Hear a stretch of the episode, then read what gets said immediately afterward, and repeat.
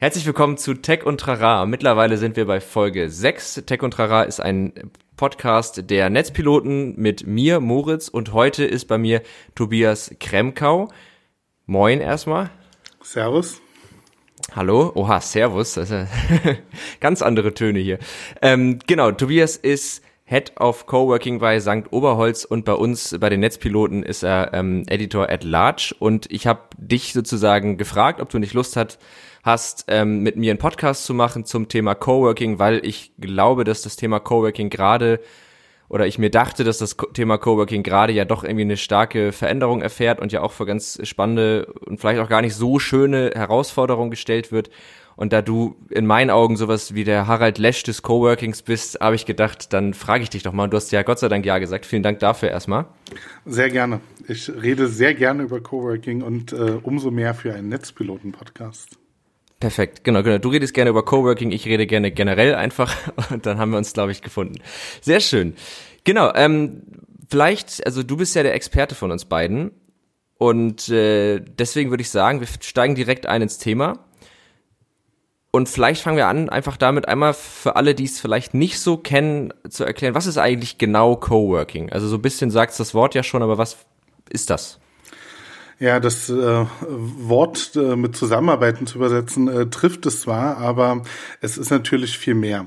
Was es meint, ist natürlich, ähm, dass man sich eine Infrastruktur teilt, dass man mit anderen Menschen zu, zusammen sitzt, äh, den gleichen Raum nutzt, äh, den gleichen Tisch, vielleicht auch den gleichen Drucker. Und ähm, wir haben dieses Phänomen vor 15 Jahren äh, auf einmal über auf der Welt gesehen. Äh, Coworking wird in diesem Jahr äh, 15. Und es fing damals ähm, überall in der westlichen Industriewelt parallel an. Äh, von Berlin bis San Francisco eröffneten Orte, die man heute Coworking Spaces nennt. Und was da passierte war, dass Gleichgesinnte einfach gesagt haben, sie wollen nicht alleine zu Hause sitzen, sie wollen sich vielleicht auch die Kosten für ihren Raum teilen und einfach zusammen sein. Jeder hat aber an seiner Aufgabe gearbeitet. Also es war jetzt nicht Zusammenarbeit wie unter Kollegen, sondern eher, man saß wie in einem Lesesaal einer Bibliothek zusammen und jeder hatte sein eigenes Buch aufgeschlagen vor sich. Ähm, so muss man sich Coworking vorstellen. Ähm, das ist es im Kern immer noch. Deshalb trifft auch ähm, diese Covid-19-Pandemie Coworking da, wo es richtig wehtut, Menschen zusammenzubringen. Ähm, der Kern von Coworking, Community, äh, geht gerade komplett verloren. Jetzt hat sich Coworking aber, wenn wir sagen, es war am Anfang eine Kultur des Miteinanders, ähm, heute als Geschäftsmodell auch weiterentwickelt. Es umfasst äh, Produkte wie Eventräume zu buchen, Meetingräume, aber auch äh, Private Offices, quasi das eigene Büro. Und da sind die Auswirkungen der aktuellen Pandemie sehr unterschiedlich, muss man sagen. Okay, ich glaube, das ist sehr gut. Ich glaube, das ist eine Definition, wo jetzt einfach alle erstmal so ein bisschen wissen, wovon wir eigentlich sprechen. Und ich finde es ganz lustig, dass, äh, also was heißt lustig, aber ich finde es ganz ähm, skurril, dass Coworking so 15 geworden, also so praktisch jetzt im Teenageralter ist. Und das ist gerade so ein bisschen die schlimme Akne, habe ich das Gefühl, die, die das Ganze jetzt trifft, oder? So ein bisschen so. Da kenne ich mich jetzt mit Hautkrankheiten nicht so aus, aber ähm, die Hormone spielen gerade verrückt und ähm, Coworking wird aus dieser Phase auch verändert rauskommen. So viel kann man, glaube ich, jetzt schon sagen. Ja, kann ich mir gut vorstellen, weil ja eben durch so neue Herausforderungen ja dann auch wieder neue Bedürfnisse in Menschen entstehen und auch neue Lösungen für gewisse Probleme, die dann vielleicht auch danach ähm, weiter bestehen können. Genau, äh, zum Thema Coworking. Jetzt habe ich gerade ganz kurz ein bisschen meinen Faden verloren. Das ist äh, ungünstig. Vielleicht nochmal die Frage, ähm, wie machen Coworking Spaces eigentlich im Normalbetrieb Umsatz? Weil das ist ja das, was jetzt gerade für die Coworking Spaces ein Stück weit ja wegbricht, ist sicherlich der Umsatz. Und wie wird das im Normalbetrieb gemacht und was fällt da jetzt konkret weg? Also auch auf so einer finanziellen Ebene. Ja, da gibt es äh, sehr verschiedene Möglichkeiten und man muss auch sagen, das ist bei jedem Coworking Space am Ende anders. Das jeweilige Geschäftsmodell ist immer von zwei Faktoren geprägt. Einmal der Standort, das heißt, was wird vor Ort überhaupt nachgefragt? Ähm, Beispiel in einem Vorort gibt es viel mehr einzelne Leute, Pendlerinnen, die vielleicht nicht jeden Tag in die Großstadt fahren, während es mitten in der Großstadt mehr Teams gibt. Äh, dementsprechend, und damit kommen wir zum zweiten Faktor, brauche ich ein Gebäude, was mir auch Produkte ermöglicht, beziehungsweise beziehungsweise eigentlich gibt mir das Gebäude die Produkte vor. Habe ich eine büroartige Struktur, also viele Räume, dann, dann kann ich äh, Teamräume anbieten, sogenannte Private Offices. Ich kann äh, Besprechungsräume anbieten für Meetings. Habe ich äh, große hallenartige Strukturen, geht das nicht. Dann setze ich wahrscheinlich eher auf äh, Events äh, in den Abend, äh, Abendstunden oder tagsüber auch. Oder halt viele einzelne Mitglieder, die zusammen an einem langen Tisch sitzen. Und da jedes Coworking Space anders ist, äh, können die Umsätze auch äh, sehr unterschiedlich generiert werden. Äh, es gibt Spaces, die machen teilweise bis zu 80 Prozent ihrer Einnahmen mit Events und Meetings und haben nur einen sehr kleinen Faktor über Tagestickets für Gäste oder halt monatlich erneuerbare Mitgliedschaften für die Member ähm, und auch Teams. Und ja, man, man merkt schon, ähm, man kann das deshalb nicht für jedes Space gleich sagen, aber Event und Meeting das ist komplett weggefallen. Das fängt schon vor, vor drei, vier Wochen an. Ähm, man muss sagen, äh, die Zielgruppe, die Coworking nutzt, ist oft sehr international. Äh, nicht mehr nur Freelancer und Startups, auch große Unternehmen und Festangestellte. Und da hat man sehr früh äh, diese Reisewarnung der Unternehmen für ihre Mitarbeiterinnen gespürt, weil auf einmal die ganzen Meetings in Coworking Spaces abgesagt wurden. Mhm. Ähm, Memberships und, und Tagestickets äh, fällt auch weg. Äh, Tagestickets, weil man keine Gäste mehr reinlässt. Memberships, ähm, ja, niemand geht gerade in äh, große offene Räume, wo viele andere Menschen sind. Ähm, mhm. Das heißt, das kann theoretisch noch offen sein bei einigen Spaces, dann sind aber wenig Leute da, weil auch ähm, eine Maßnahme ist ja, Tische weit auseinanderzustellen, weniger Platz ist. Und Private Offices äh, sind oft noch zugänglich weil sie auch als Betriebsstätten für die Unternehmen äh, in einzelnen Fällen gelten. Coworking Spaces sind jetzt nicht per Anordnung geschlossen worden, ähnlich wie andere Arbeitsstätten. Ähm, aber natürlich äh, die, äh, die Kunden, also die Teams in den Spaces, kommen jetzt auch in wirtschaftliche Probleme. Es gibt Kündigungen, das war zu erwarten. Ähm, so wie ich das jetzt gehört habe von verschiedenen Spaces, nicht in überraschend hoher Anzahl, aber es gibt viele Ankündigungen von Zahlungsunfähigkeit. Das heißt, ähm, ähm, Vielleicht geht es diesen Monat finanziell noch bei einigen Coworking Spaces, aber es wird sich in den nächsten zwei, drei, vier Monaten äh, sehr verschlimmern. Und äh, deshalb, es sind Coworking Spaces noch offen, aber ich glaube, sie machen nur noch äh, einen Bruchteil ihrer bisherigen Umsätze in diesen Zeiten gerade. Das heißt, man kann sich wahrscheinlich als Betreiber oder vielleicht auch als Nutzer einstellen, dass es, sein kann, dass der ein oder andere Coworking Space die Phase jetzt auch gar nicht überlebt damit äh, ist zu rechnen. Ähm, ich kenne auch keine gegenteilige Meinung. Äh, sehr viele Coworking Spaces werden diese Situation gerade nicht überleben.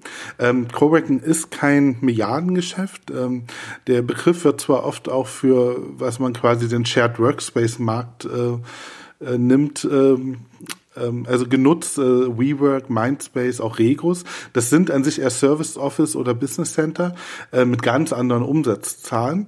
Das trifft mhm. für wahrscheinlich 99 Prozent eines der klassischen Coworking Spaces überhaupt nicht zu. Das heißt, sie haben nicht die Reserven, diese Phase zu überleben und halt ihr Kernprodukt, Menschen zusammenzubringen, ist gerade nicht möglich. Ähm, das heißt, also da kann man keine vernünftige Schätzung machen, aber mhm. äh, sehr viele Coworking Spaces werden diese Phase leider nicht überstehen. Ja, das ist sehr schade tatsächlich, weil ich eben genau dieses Kernprodukt ist ja auch das, was es für viele auch einfach auf Kundenseite so schön macht, dass es ja gerade in so den klassischen Freelancer-Berufen und so eben genau diese Berufskrankheit ist, dass man alleine arbeiten muss, was wir jetzt alle gerade irgendwie wieder machen auf einmal. Und ich glaube, jeder kann jetzt gerade so ein bisschen nachvollziehen, wie schön das wäre, sich in Raum zu setzen mit anderen und gemeinsam irgendwie zu arbeiten. Ähm, Genau, die Frage ist so ein bisschen, kann man vielleicht, also gibt es nicht auf einer anderen Ebene Lösungen oder Perspektiven, die man, die man finden kann, um vielleicht doch neue Produkte zum Beispiel anzubieten, um eben dem so ein bisschen entgegenzuwirken. Also ich habe mal so ein bisschen im Vorfeld mir so Gedanken gemacht und habe mich so ein bisschen erinnert, dass ich zum Beispiel, ich habe früher relativ viel so Computer und Playstation gespielt auch mit meinen, mit meinen Kumpels aus der Uni und so. Und dann haben wir oft einfach abends echt mehrere Stunden so gezockt, aber waren haben gar nicht aktiv miteinander geredet, aber waren die ganze Zeit in so einem Sprachchat. Und obwohl man da gar nicht die ganze Zeit sich unterhalten hat oder auch teilweise gar nicht dasselbe Spiel gespielt hat, hatte man so ein Gefühl von Gemeinsamkeit. Das ist natürlich nicht zu ersetzen, aber gibt es vielleicht so Modelle, die so in die Richtung gehen irgendwie? Als kurzfristige Lösung äh, passiert genau das auch. Coworking Spaces, die ihr Community Management noch nicht digitalisiert hatten, also neben der Vorortpräsenz vielleicht auch eine digitale Plattform, auf der die Member miteinander vernetzt waren, haben dies in den letzten drei Wochen relativ zügig aufgebaut, um halt äh, Hangouts äh, äh durchzuführen oder Videocalls, äh, wo man gemeinsam frühstückt. Das Members Breakfast quasi im virtuellen Raum. Aber auch äh, Arbeitssession zusammen macht. Also diese soziale Kontrolle, wenn mir jemand gegenüber sitzt, der produktiv ist, dann dann bin ich auch auf einmal produktiver. Auch das versucht ja. man zu kopieren. Das wird zu einem bestimmten Grad auch funktionieren, ähm, zumindest eine Weile. Ähm, man muss sagen, dass äh, dieses von Angesicht zu Angesicht ist der Kern jeglichen sozialen Handelns. Und äh, der ist relativ wichtig. Der ist aber in Videoform, finde ich, nur sehr eingeschränkt. Also ein ja. Phänomen, was man in Coworking Spaces sehr früh gesehen hat. Ähm, und ich kann das sehr schön mit Anekdoten auch äh, für St. Oberholz belegen. Wir, wir haben diese langen Tische in Cafés aufgestellt, wo dann sich fremde Menschen gegenüber saßen, nebeneinander saßen. Das ist gastronomisch äh, quasi ein Fehler gewesen, weil man eigentlich eher kleine Tische nimmt, so für drei, vier mhm. Leute, Familien, Freunde. Aber was da auf einmal passierte, ist, die Menschen fingen an, miteinander ins Gespräch zu kommen. Und am Ende haben die zusammen Startups gegründet, haben sich eingestellt. Und äh, das war immer sehr faszinierend. Und in der Soziologie nennt man das Co-Präsenz. Äh, quasi, äh, ich nehme wahr, dass jemand anderes, der mir gegenüber sitzt, den ich nicht kenne, äh, wie ich am MacBook sitzt und Kaffee trinkt. Äh, scheinbar ist mir diese Person ähnlich, denke ich, ohne das jetzt schon belegen zu können. Das senkt mhm. aber die Hürde, mit den Leuten ins Gespräch zu kommen. Es schärft aber auch mein Selbstbild. Also über die Wahrnehmung anderer finden wir auch zu uns selbst und machen erste Schritte eigentlich zu selbstbestimmten Handeln. Und das kann man halt im Videocall, glaube ich, ähm, nur naja, wesentlich geschwächter erleben, weil mein, meine Wahrnehmung ist jetzt schon mal äh, viel eingeschränkter, wenn ich andere Leute im Video sehe. Ich bekomme kleine Reaktionen nicht mit, ähm, aber auch äh, Raumatmosphären wirken ganz anders auf mich, so dass ich das nur als eine kurzfristige Lösung sehen würde. Ähm, langfristig müssen wir wieder zusammenkommen können. Da, da muss die mhm. Entwicklung eindeutig hingehen. Ja, das kann ich mir auch vorstellen. Also ich kann mir schon ich bin jetzt kein Experte, aber ich kann mir schon vorstellen, dass man vielleicht mit dieser verstärkten Videopräsenz und so, dass man damit vielleicht auch Leute erreichen kann, die man sonst nie erreicht hätte, zum Beispiel auch international vielleicht noch viel mehr, also wenn, ne, dass man da noch andere Plattformen anbieten kann, die das vielleicht gut ermöglichen. Aber ich, also ich merke es jetzt in meinem eigenen Arbeitsalltag, dieses, wir machen das auch, in der Redaktion, dass wir jeden Tag miteinander wirklich telefonieren und dann auch mal so ein bisschen privat quatschen. Aber es ist halt nicht das Gleiche. Alleine schon, und das merkt man ja auch in, beim Podcasten zum Beispiel, die Latenz, die immer da ist, dass man sich entweder viel ins Wort fällt oder gar nicht mehr. Und das sind ja so Faktoren, die man irgendwie nicht ersetzen kann. Ja, gerade in Gruppengesprächen. Ja. Ähm, ich kann es aus äh, Netzpilotenerfahrung sogar sagen, ich war von 2013 bis Ende 2015 Projektleiter ähm, mhm. und habe die Redaktion von, Ham äh, von Berlin aus geleitet. Und ähm, ich habe es immer in den äh, Berichten der Praktikantinnen gelesen, wenn die ihr Praktikum beendet haben. Ähm, am Anfang äh, hatten die ein ganz seltsames Bild von mir, äh, auch ein bisschen verängstigt oder unsicher, wie sie mit mir umgehen sollen, ähm, bis ich dann einmal im Monat in Hamburg war und sie mich persönlich erlebt haben. Und allein, wie ich gesprochen habe, wie ich mit ihnen interagiert habe, hat ihnen dann äh, klarer zu verstehen gegeben, was ich für eine Person bin. Und danach haben sie mich in einem ganz anderen Licht gesehen. Also diese digitale Kommunikation, auch wenn sie sie diese visuelle Komponente hat, ähm, gibt halt nur reduziert ein Bild einer Person wieder. Ähm, das heißt, das kann man eine Weile machen, aber man sollte von Zeit zu Zeit zusammenkommen, um sich äh, von Angesicht zu Angesicht auch begegnen zu können. Ja. Wird ja auch aller Voraussicht nach irgendwann wieder möglich sein. Also ich, man weiß jetzt nicht genau, wie lange das alles noch äh, andauern wird. Ich denke, dass wir schon noch eine ganze Weile mit dem Virus und den Auswirkungen zu tun haben, aber dass es so krass isoliert ist wie jetzt, das wird sich ja auch Stück für Stück dann irgendwann wieder abbauen.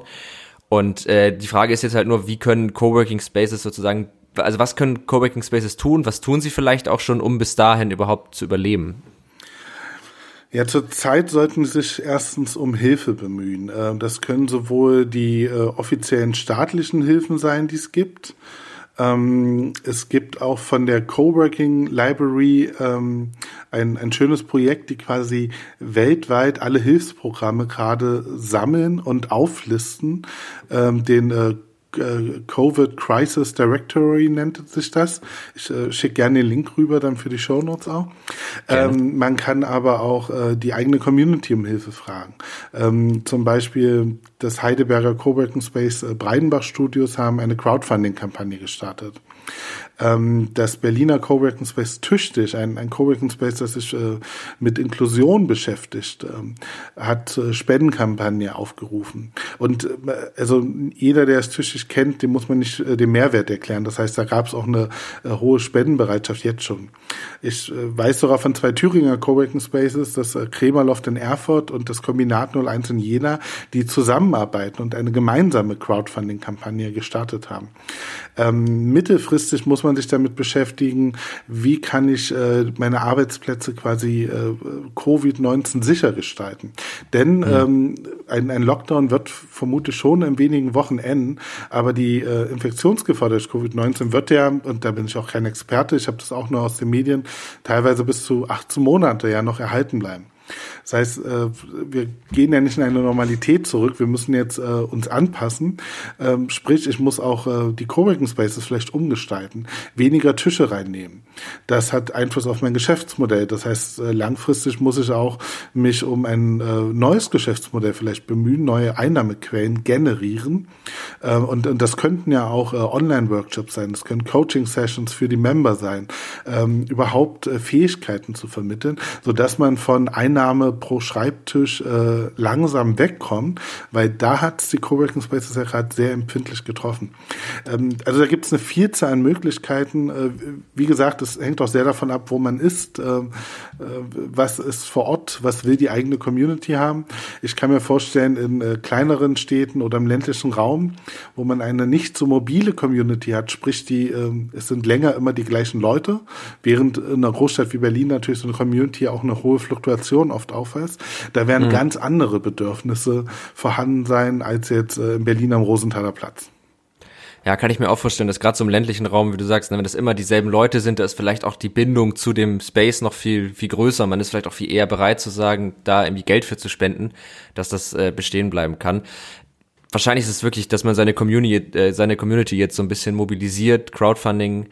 Da kann ich auch nochmal, es gibt ähm, diese Plattform Startnext, ich weiß nicht, ob dir die was sagt, die haben jetzt ja auch so eine Aktion gemacht, dass man eben genau für solche Fälle Projekte anlegen kann, so Hilfsprojekte und da eben diese Crowdfunding-Barrieren so ein bisschen runtergesetzt wurden. Das ist ganz cool, dass man halt kein Pitching-Video machen muss und was die sonst alles fordern an so Qualitätssicherungen haben sie so ein bisschen runtergeschraubt.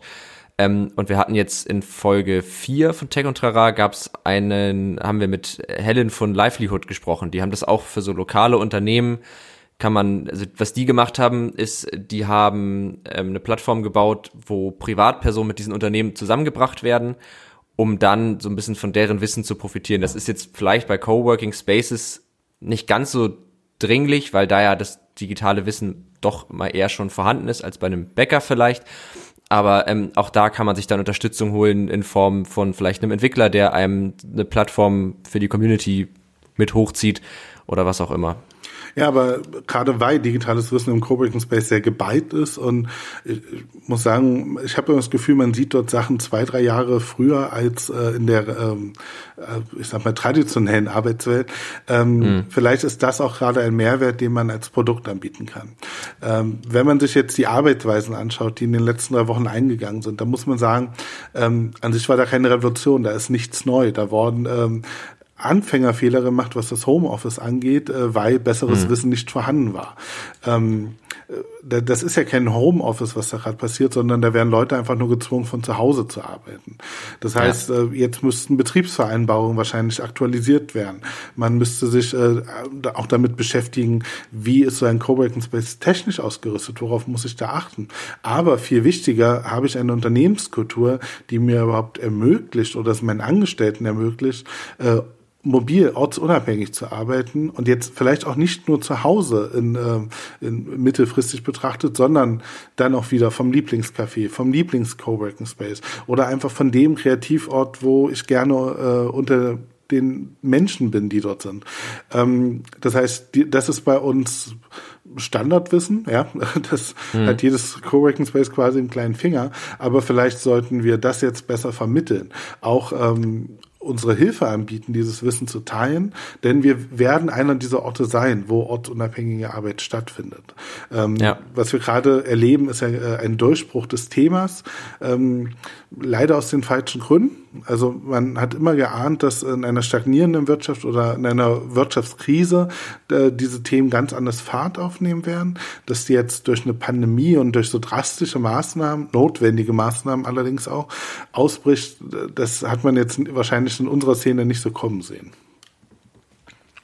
Vielleicht ist es auch eine Möglichkeit, ähm, es gibt ja so, so Plattformen wie Fiverr zum Beispiel, oder ich glaube Malt heißt eine, die macht auch sowas, ähm, wo Freelancer und freischaffende Leute äh, vermittelt werden sozusagen über diese Plattform. Das, das könnte ja auch was sein, was Coworking Spaces ihren Mitgliedern anbieten können, zu sagen, wir geben euch nicht nur einen Arbeitsplatz, sondern wir vermitteln auch zu potenziellen Auftraggebern. Ähm, das wäre ja auch eine Möglichkeit, oder nicht? Absolut. Äh, wir hatten das äh, interessanterweise auch schon mal vor vier Jahren. Damit ist es etwas eingeschlafen. Aber wir haben, ähm, also wir vom St. Oberholz haben zusammen mit einem Kölner Coworking Space, äh, das es leider nicht mehr gibt aus anderen Gründen, quasi eine Online-Community unserer Mitglieder abgebildet mhm. in die wir dann äh, Arbeitsaufträge reingeben konnten, die von Unternehmen an uns als Space herangetragen wurden. Weil genau. es fiel den äh, Unternehmen damals relativ schwer, die Freelancer direkt anzusprechen. Aber als Unternehmen konnten sie mit anderen Unternehmen sprechen. Das heißt, die haben dann einfach das Coworking Space angefragt. Ähm, das ist damals äh, eingeschlafen, muss man sagen, aber die, das ist genau die Idee, die du gerade beschrieben hast und die ist jetzt nicht verkehrter, als sie damals war. Wahrscheinlich ja. treten jetzt aber ganz andere Kräfte auf, die eine derartige Plattform pushen könnten. Und also ich habe in den letzten fünf Jahren äh, unglaublich viele Agenturen, äh, die zu, zu Remote Work, zu ortsunabhängigen Arbeiten beraten, auch Jobplattformen allein in Berlin entwickeln sehen. Ähm, wir haben jetzt einen ganz anderen Stand als noch vor vier, fünf Jahren. Und ja. ähm, auch das kann für Unternehmen, glaube ich, eine Lösung sein. Ähm, Belegschaft dezentraler zu organisieren, vielleicht auch mehr mit Freelancern zusammenzuarbeiten und ähm, die Möglichkeiten von, von Technik und Raum auch besser zu nutzen. Ja. Ähm, du hast ja schon gesagt, dass es erwartbar ist, dass jetzt nach der ganzen Sache das ganze Thema New Work, Remote, äh, mobiles Arbeiten, dass das einen ganz schön Aufschwung bekommen könnte. Wie genau glaubst du, läuft das ab? Also wie, wie stellst du dir das dann vor, dass einfach das Bedürfnis danach generell größer ist oder? Ja, sehr hämisch muss man sagen. Der Geist ist jetzt aus der Flasche. Der wurde lange drin gehalten. Ähm, ortsunabhängiges Arbeiten oder äh, Homeoffice als erster Schritt. Äh, übers mhm. Homeoffice wurde ganz selten, fand ich, hinausgedacht. Ähm, hieß immer, geht nicht. Ähm, ich habe Unternehmen gesehen, die äh, einfach ihrer Belegschaft keine Arbeitsgeräte für mobiles Arbeiten gegeben hatten bisher. Man muss auch sagen, es ging technisch nicht, weil man aber auch nicht wollte. Man hätte auch andere Produkte anschaffen können. Man hat jetzt gesehen, es geht. Ähm, man hat aber auch gesehen, es geht nicht gut, wenn man es so überstürzt macht. Ähm, nicht jeder Mensch kann zu Hause fokussiert produktiv und kreativ arbeiten, muss man sagen. Ähm, entweder sind es die Räume oder es sind Ablenkungen, wie den Haushalt zu machen, aber auch natürlich die Kinder, die ja zurzeit auch nicht in Schulen und Kindergärten gerade sind. Ähm, mhm. Das ist sehr individuell. Also wo ein Mensch arbeitet, ist so eine individuelle Entscheidung, dass sich auch sämtliche Gedanken, äh, Homeoffice zu fördern, stets für zu verkürzt hielt. Und er fand, man muss den Leuten eine Handlungsfreiheit geben. Die brauchen keine Wahlfreiheit zwischen Büro und zu Hause, die brauchen die Handlungsfreiheit, selber zu bestimmen, wann sie wo arbeiten wollen. Und äh, das äh, sind dann halt auch Coworking Spaces und das, das können Bibliotheken sein. Es gibt eine hier in Berlin eine Freelancer-Szene, die sich regelmäßig in Bibliotheken zum Arbeiten trifft. Sehr mhm. kostengünstig im Vergleich zu einem Coworking Space. Das stimmt, ähm, ja. Andere, da muss man sagen, äh, ein Coworking Space muss auch äh, Mehrwerte weit über den Platz hinaus rechtfertigen. Also äh, durch ein gutes Community Management. Was kostet eigentlich normalerweise so ein klassischer, ich möchte jetzt heute in einem Coworking Space arbeiten? Was muss ich da denn in der Regel eigentlich so bezahlen? Also ich habe es tatsächlich, ich bis jetzt auch immer nur in Bibliotheken gearbeitet. Und äh, das kann für einige Leute der perfekte Ort sein. Äh, ich persönlich arbeite auch am liebsten in leicht lärmenden Cafés, muss ich sagen, oh, äh, nee. wo ich etwas untertauchen kann im Lärm. Ähm, das ist von Stadt zu Stadt unabhängig, aber für Berlin muss man sagen, so ein Tagesticket kostet 15 Euro brutto und mhm. eine monatliche Mitgliedschaft äh, mit gewissen Begrenzungen kostet vielleicht 150 Euro netto. Wenn ich 24-7 Zugang will und vielleicht noch ein paar andere Vergünstigungen, sind wir vielleicht bei 250 Euro netto im Monat. Das geht aber ja. Also wenn man das jetzt mal vergleicht, damit sich wirklich ein Büroraum so klassisch zu mieten, ist es ja immer noch sehr viel günstiger, oder nicht? Ja, es lohnt sich auch für größere Teams. So, also man muss sagen, anderthalb bis zwei Jahre lang. Also wenn man da, äh, Coworking ist kein Büroersatz, äh, jedenfalls nicht langfristig, aber mhm. wenn ich überlege, dass ich vielleicht irgendwo einen Fünfjahresvertrag für eine gewerbliche Immobilie abschließen muss und dann noch zwei Jahre Internetanschluss, aber ich weiß nicht, ob es uns noch ein halbes Jahr gibt, dann kann Coworking, auch äh, wenn man wächst als Team, ähm, die, die bessere Lösung in den Anfangsjahren sein und erst später mhm. sollte man sich ein eigenes Büro holen. Was auch ja. wichtig für eine Unternehmenskultur ist. Also Coworking ersetzt nicht es ergänzt, glaube ich, nur und äh, verbreitert dadurch die Möglichkeiten, ja. Und ja. wir haben halt nicht mehr nur Freelancer und Startups wie vor 15 Jahren in den Spaces. Ähm, sämtliche große Unternehmen schicken Teams in Coworking Spaces. Äh, Festangestellte, die das können, entscheiden manchmal selber, ich möchte vom Coworking Space arbeiten und fahren nur noch zwei Tage in die Zentrale.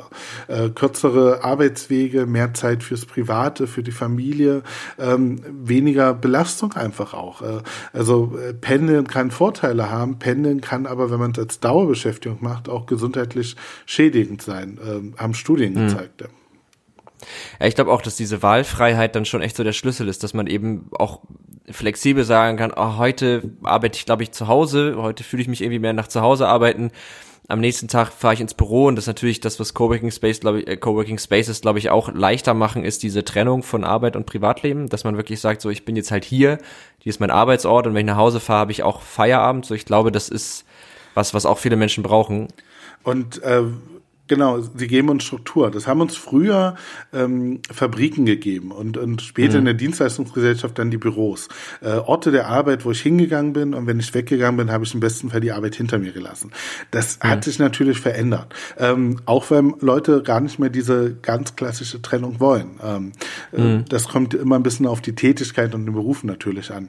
Aber äh, da können Coworking Spaces äh, ein Ersatz sein für diese Struktur. Und ich sehe es äh, öfters, ähm, junge Leute arbeiten bei uns im Café sehr lärmt ähm, und machen Homeoffice, wenn sie Ruhe wollen. Aber sobald sie zum mhm. Beispiel Eltern werden, dreht sich das. Dann ist zu Hause nicht mehr ruhig. Dann suchen sie ja. Zugang äh, zum professionellen Coworking Space, um halt so einen Fokusort für sich zu haben. Ja. Und das ist ganz spannend. Das sind aber alles ähm, Erkenntnisse, die man machen muss. Äh, auch unterschiedliche Lebensphasen, in die man persönlich steckt. Und ähm, von einer Erkenntnis kann man eigentlich nicht zurücktreten, außer man lügt hm. sich stark selber an. Und deshalb ist, glaube ich, was in den letzten zwei, drei Wochen passiert ist. Also ich glaube, auf Twitter hat man es schön gesehen, die erste Woche Homeoffice war sehr euphorisch. Ähm, nach zwei, drei Wochen, äh, da kommen Kippte jetzt, das so. da kippt das, ja. jetzt kommen die ganzen Ratgeber, was man vielleicht beachten sollte. Und Leute, die jetzt schon seit zehn Jahren oder länger so arbeiten, naja, die, die können etwas die Stirn nur runzeln darüber, aber das meinte ich mit, es werden gerade sehr viele Fehler gemacht. Und mhm. ähm, vielleicht äh, ist das auch der Mehrwert der Coworking Spaces. Wir haben dort Expertinnen, äh, die, viele Spaces sind es ja auch selber, äh, die genau vermitteln können, worauf man eigentlich bei einer äh, mobil arbeitenden Unternehmenskultur achten sollte äh, und was relevanter ist als vielleicht eine stabile Internetleitung, äh, eine eine Kultur von Handlungsfreiheit, ja. Keine Erlaubniskultur, sondern äh, Vertrauen den Mitarbeitern äh, die Entscheidung zu überlassen, wo sie arbeiten. Und damit sind wir beim, beim Kern von neuer Arbeit. Ähm, Friedhof Bergmann, äh, der diese Philosophie der neuen Arbeit entwickelt hat, im Kern ging es ihm genau darum, den Menschen eine Handlungsfreiheit zu geben, das zu machen, was sie möchten. Das ist hm. neue Arbeit in seiner reinsten Form. Was ja fast schon, also was, was auf eine gewisse Art und Weise sehr skurril ist, weil Arbeit ja häufig, also macht man ja meistens, zumindest im klassischen Angestelltenverhältnis, immer auch ein Stück weit für seinen Arbeitgeber, aber dass man dabei trotzdem die Handlungsfreiheit zu tun hat, was man möchte, das ist wahrscheinlich so ein bisschen das nötige Quintchen Freiheit, was Menschen dann auch einfach brauchen. Und das kommt, glaube ich, auch immer auf die Tätigkeit an. Aber als natürlich. Bergmann diese Theorie entwickelt hat, hat er das auch sehr äh, statisch betrachtet. Ein Drittel Lohnarbeit, Geld verdienen ein mhm. Drittel neue Arbeit, das machen, was ich möchte, und ein Drittel Freizeit. Äh, das hat sich aber, glaube ich, durch die Digitalisierung heute sehr geändert.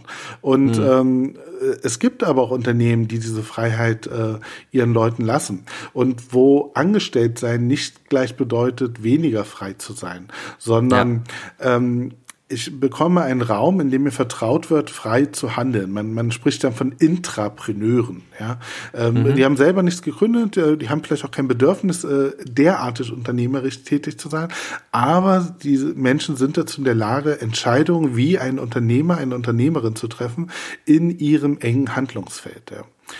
Ah, das, äh, ich lerne gerade rückwirkend was über meinen eigenen Arbeitsplatz. Also, weil das ist so genau das, was, was bei uns auch so in der Redaktion viel ist, dass man eben genau das hat. So in dem Bereich, in dem man ist, kann man ziemlich frei entscheiden und hat eben dieses Gefühl von eigentlich mache ich so, mache ich das für mich, aber so eigentlich mache ich es ja nicht nur für mich und das ist wahrscheinlich genau das. Und äh, ich muss sagen, die Netzpiloten waren auch meine erste Arbeitsstelle, wo ich das so erfahren und erlebt habe. Und ja. ähm, auch diese Erkenntnis, von der kann ich nicht mehr zurücktreten. Also ja. äh, als ich dann von den Netzpiloten ging, konnte es äh, nur so ein Ort wie St. Oberholz sein, wo ich äh, eine ähnliche Freiheit genieße. Ähm, ich kann mir nicht vorstellen, nochmal anders zu arbeiten. Also haben sie dich so gesehen versaut. Jetzt bist, hast du viel zu hohe Ansprüche. Frage Nein. des Blickwinkels, ob es versaut Natürlich. ist oder befreit. Ja. Ich, ich glaube, ähm, wir, wir einigen uns mal auf befreit. Gut. Ja. Nee, aber das stimmt. Das ist tatsächlich bei den Netzpiloten, also es ist für mich sogar meine erste Arbeitsstelle generell. Deswegen habe ich jetzt noch nicht so ein Kontrastprogramm, aber ich muss auch sagen, das ist was, was mir da sehr viel Spaß macht und weswegen ich da auch gerne arbeite. Ähm, um nochmal zum Thema Homeoffice jetzt und auch neue Arbeitsweisen jetzt zurückzukommen, dann wäre es ja wahrscheinlich jetzt auch an der Zeit, dass man, also das Unternehmen auch ihren Mitarbeitern so ein bisschen zeigen und erklären oder Hilfestellung bieten, wie man das auch für sich gut macht. Weil es ist ja schon so, dass das ja auch als, als Arbeitnehmer doch eine oder als Selbstständiger äh, doch eine neue Herausforderung irgendwie bietet, allein sowas wie Zeiteinteilung. Ich zum Beispiel habe das Gefühl, ich arbeite viel doller und viel intensiver, aber dadurch merke ich auch, dass ich, wenn ich dieselbe Menge in dem in der Intensität arbeite, viel schneller erschöpft bin einfach. Und damit umzugehen, das wären wahrscheinlich auch so Dinge, die man vermitteln könnte, oder? Ja, deshalb würde ich auch sagen, der erste Schritt zu einer ähm, zu einem ortsunabhängig arbeitenden Unternehmen ist über die Kultur, nicht über die Technik. Hm. Ich muss ähm, die Fähigkeiten vermitteln. Ähm, dazu gibt es ähm, äh, Beratungsangebote, die einem das äh, stückweise äh, implementieren können. Ich äh, muss aber auch darauf achten, nicht jeder möchte das. Äh, nicht jeder hat auch die Persönlichkeit dafür. Das heißt, wie kann ich Arbeit organisieren, ohne dass ich A, alle wegschicke äh, sondern äh, B, auch denen, die bleiben wollen, die Möglichkeit geben, ihre Arbeit so zu organisieren. Ähm, ja, also ich glaube, ein, ein halbwegs zutreffendes Bild wäre, wenn ich 100 Angestellte habe, dann habe ich 100 und ein Bedürfnis, wie ein Arbeitsort sein sollte. Und mhm. ähm, da muss man halt äh, mit, mit Vertrauen auch drauf reagieren. Das heißt, äh, Angebote machen. Dazu müssen sich äh, auch äh, die klassischen Büros ändern, die das ja gar nicht so ermöglichen, die ja oft noch diese Struktur haben, langer Flur und dann äh, Einheiten links und rechts. Äh, was mal ein ganz notwendiges System war, äh, was heute leider aber immer noch so gebaut wird, obwohl Arbeit sich schon verändert wird. ich glaube, es gibt wenig Arbeitsorte, die nach anderen Kriterien inzwischen geschaffen werden. Da ja. ich aber mein Büro nicht über Nacht umbauen kann, äh, würde ich immer empfehlen, dann schickt die Leute dahin, wo es ihnen gefällt. Ja? Ähm, und man wird immer noch äh, zusammenkommen müssen. Also ich glaube, vielleicht ist man zwei Tage die Woche in der Zentrale für Tätigkeiten, bei der Austausch mit Kollegen relevant ist oder um Kunden zu treffen. Mhm. Aber für Fokusarbeit muss ich nicht in die Zentrale gehen, um dann da zu sitzen und mit niemandem reden zu wollen. Fokusarbeit kann ich dann an einen Ort machen, wo ich so abtauchen kann in meinen Flow, weil ich mich dort wohlfühle, weil ich mich äh, deshalb dort öffnen kann auch. Ja. Ja, ich glaube, also was glaube ich jetzt an dem Digitalen auch wieder eine, Chance ist, das hatten wir auch in dem äh, Podcast mit Helen, dass Fokusarbeit im digitalen Raum auch nochmal ganz schön funktionieren kann. Die Erfahrung haben die bei diesem Wir vs. Virus Hackathon gemacht, dass du halt, wenn du dich dann in einem bestimmten Dienst triffst, in dem gewisse Möglichkeiten existieren, wie zum Beispiel du machst jetzt ein Mockup für eine Seite oder so, dann ähm, gehst du halt in dieses Programm rein, dann fängst du an miteinander zu reden und es ist von vornherein klar, was du tust. Und das ist wahrscheinlich was, das kennt man ja auch, dass wenn man sich irgendwie zu einem Meeting trifft, dass man dann, wir müssen ein paar Sachen besprechen, dass es ja nicht an den Raum gebunden ist, was wir besprechen, sondern uns viel mehr sortieren müssen. So. Das sind Verhaltensweisen, die muss man lernen. Äh, man muss sich auch gewisse Regeln, glaube ich, aufstellen. Ähm, ja. Und das geht nicht über Nacht. Und deshalb ist, glaube ich, auch diese Euphorie der ersten Woche Homeoffice weg. Äh, unabhängig vielleicht von privaten Bedingungen, wie es beim Zuhause ist. Ähm, die meisten Unternehmen haben einfach nicht diese Kultur. Also äh, vor ähm, oder vor einem Monat waren die Zahlen noch so, dass äh, laut einer Bitkom-Studie von vor ein paar Monaten etwas über 40 Prozent der Arbeitnehmerinnen so hätten arbeiten können, aber erst 13 bis 15 Prozent der Arbeitnehmerinnen das tun. Oh. Ähm, also von der Tätigkeit könnten etwas über 40 Prozent auch ortsunabhängig arbeiten, aber nur ein geringer Anteil tut das. Und wenn man dann in Unternehmen drin ist und äh, wir bieten auch Beratungsleistungen vom St. Oberholz an und man unterhält sich damit mit den Unternehmen über diese Sachen, dann sind es oft äh, äh technische Hürden, aber auch Aussagen wie äh, wie mache ich Karriere, wenn ich nicht anwesend bin und vom Chef gesehen werde. Was dann sehr viel über die Kultur dieses Unternehmens aussagt. Ähm, mhm. Man hat Angst, den Flurfunk zu verpassen, der ja auch eine wichtige soziale ähm, Interaktions- und Informationsquelle ist, äh, wie ich mit anderen äh, im Unternehmen agiere, wo ja auch äh, quasi Arbeitsfreundschaften, vielleicht sogar richtige Freundschaften entstehen können. Ähm, man kennt es, ähm, im, im Slack äh, gibt es oft diesen Kanal Flurfunk oder, mhm. oder Random heißt der, glaube ich, standardmäßig, wo dann man meinen GIF teilt, wo man vielleicht über einen Kinofilm quatscht. Ähm, diese soziale Komponente muss man, äh, der muss man noch Raum geben, die muss man auch ähm, abbilden. Man braucht vielleicht Moderatorinnen für virtuelle Arbeitsräume. Ja, vielleicht ist Slack-Moderator oder Slack-Moderatorin zu sein auch ähm, oder, oder für Microsoft Teams, whatever. Ja, ähm, wir nutzen mhm. jetzt selber nur Slack, deshalb kam es jetzt erstes in Sinn. Ähm, ja auch da braucht es, äh, wie es ja das beim Intranet auch gibt, äh, Redakteure, äh, die so etwas verwalten. Ähm, vielleicht muss da das Unternehmen auch Strukturen anbieten. Vielleicht ist das auch das, was irgendwann so ein Office-Manager machen kann, ne? dass es eben auch dazu gehört, solche Dinge mit zu verwalten, das Miteinander und das Zwischenmenschliche. Und ja. jetzt noch parallel dazu im Digitalen. Ja. Ja, ja, stimmt, genau. Also das könnte ja auch eine Übertragung des Ganzen sein.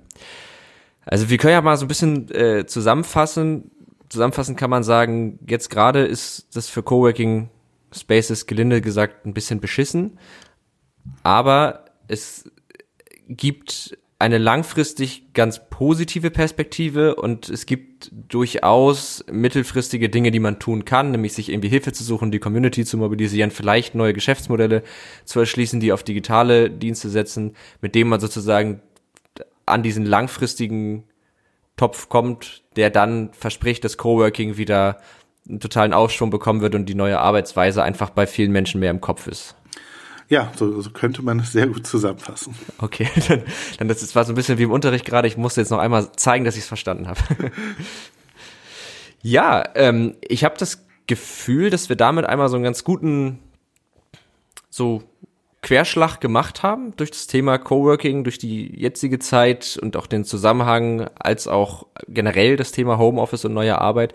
Ich glaube auch, dass da noch viel Nachholbedarf bei vielen ist. Auch bei mir selber zum Beispiel merke ich das, dass ich auch immer wieder Dinge dann über mich lerne, weil ich ja auch, das ist vielleicht auch nochmal so ein Punkt, man arbeitet ja auch viel mehr auf sich zurückgeworfen. Also man lenkt sich ja viel weniger ab. Man ist ja viel mehr mit seinem Kopf irgendwie äh, beschäftigt und da lernt man auch nochmal viel über sich, habe ich das Gefühl.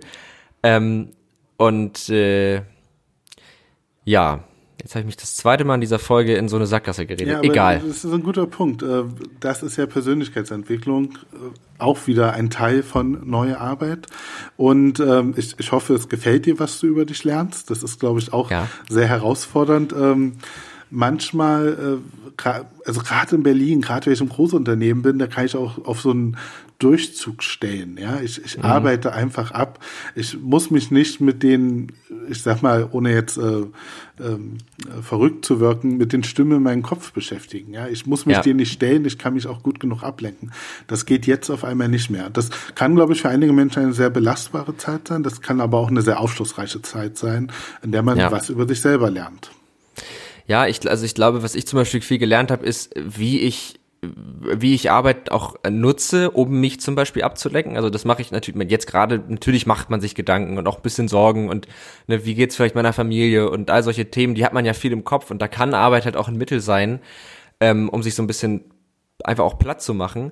Gleichzeitig, so toll die Arbeit auch ist, sie ist ja auch kräftezehrend und sonst, man, man steckt da ja Energie rein und man lernt dann irgendwann richtig, aha, da ist so mein energetisches Level, wie sollte ich Pausen machen, damit ich morgen auch noch produktiv sein kann und so. Also das sind so Dinge. Aber das ist, glaube ich, gut. Ich glaube, das ist was, was wir alle mitnehmen für die Zeit und auch danach dann. Ja, es gibt kein Zurück, nur ein Vorwärts. Ja, ich bin sehr gespannt, wie die Arbeitswelt danach aussieht. Echt, also das, da bin ich richtig gespannt. Dann äh, behaltet das als Redaktion noch im Auge. Ich glaube, äh, ja. die nächsten 18 Monate werden äh, faszinierend werden. Ähm, ich glaube, wir werden eine Angleichung haben von verschiedenen Realitäten. Also man muss ja sagen, ortsunabhängig zu arbeiten, Videocalls, das machen manche Leute seit 15, 20 Jahren. Äh, aber die Masse kommt jetzt erst dahin. Das heißt, was, was, ja. was für andere Alltag war, ist für viele gerade Zukunft und wird erst Realität. Und ähm, die, diese Anpassung äh, ist, glaube ich, unglaublich faszinierend. Ähm, äh, es gibt nicht mehr diese eine Spitze, sondern es gibt äh, eine wesentlich breitere Masse auf einmal. Ja ähm, mal sehen, wie das die Arbeitswelt wirklich prägt. Ja, ja, ich bin, ich bin gespannt.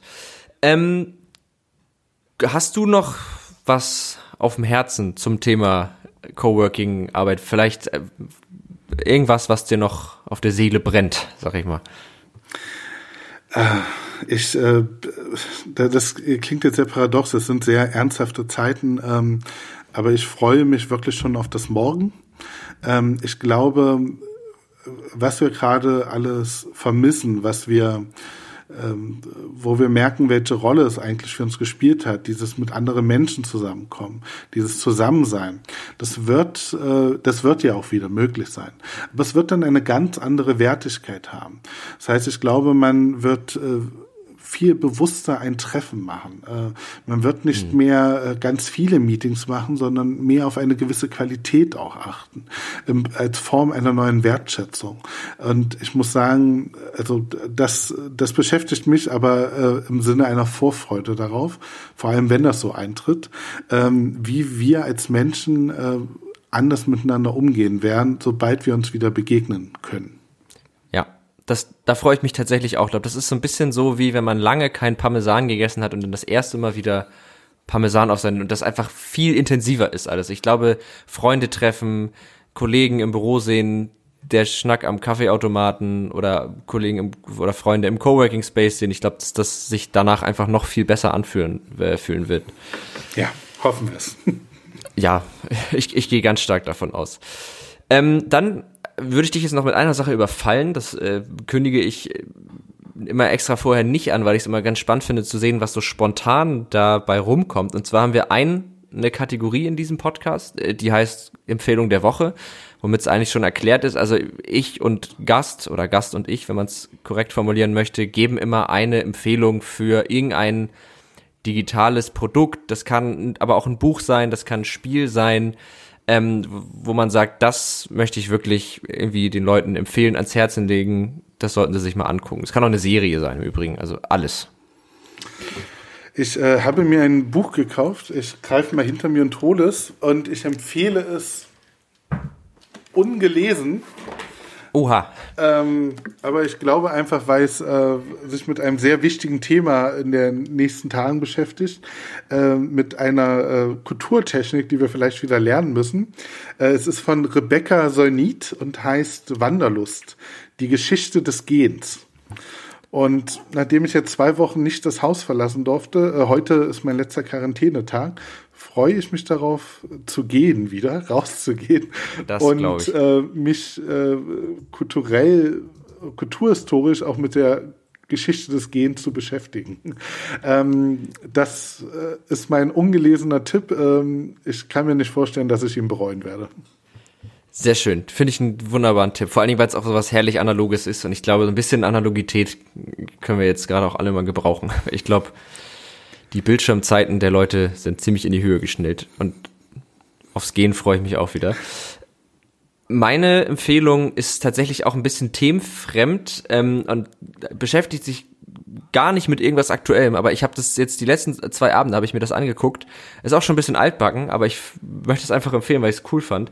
Ähm, es gibt auf YouTube eine zweiteilige Reihe, bei der ähm, der Cast von Game of Thrones, was ja mittlerweile auch schon eine Weile durch ist, ähm, bei Conan O'Brien war. Also die haben praktisch, nachdem diese Serie abgedreht war, sich selbst gefeiert, sich selbst so einen Abend gemacht. Conan O'Brien, den ich wahnsinnig lustig finde ähm, hat das moderiert und die haben dann halt so ein bisschen durch diese durch diese Serie nochmal geführt und mit den Darstellern gesprochen und so. Das ist einfach so eine schöne Mischung aus rührend, ähm, irgendwie lustig und tut irgendwie gut, sich mal mit irgendwas so ganz Normalem zu beschäftigen, was jetzt nicht Corona im Namen hat, wobei jetzt phonetisch Conan und Corona ja doch recht nah beieinander ist, aber ähm, auf jeden Fall meine Empfehlung, dass es mal schön irgendwie auf andere Gedanken kommen und es ist irgendwie lustig einfach. Fand ich gut. Cool, danke für den Tipp. Ja, gerne. Ähm, und dann, glaube ich, bleibt mir auch nichts anderes, als zu sagen, vielen Dank, Tobias, dass du mitgemacht hast bei diesem Podcast. Ja, vielen Dank erstmal. Und ähm, unseren Hörern sage ich natürlich auch vielen Dank fürs Zuhören. Wir hören uns in der nächsten Woche wieder. Ähm, und bis dahin wünsche ich allen eigentlich eine schöne Woche. Und dass sie gesund bleiben und sich an die Corona-Krisenregeln halten. Das wäre noch so ein Wunsch. Dem schließe ich mich an. Also, Servus zusammen. Tschüss.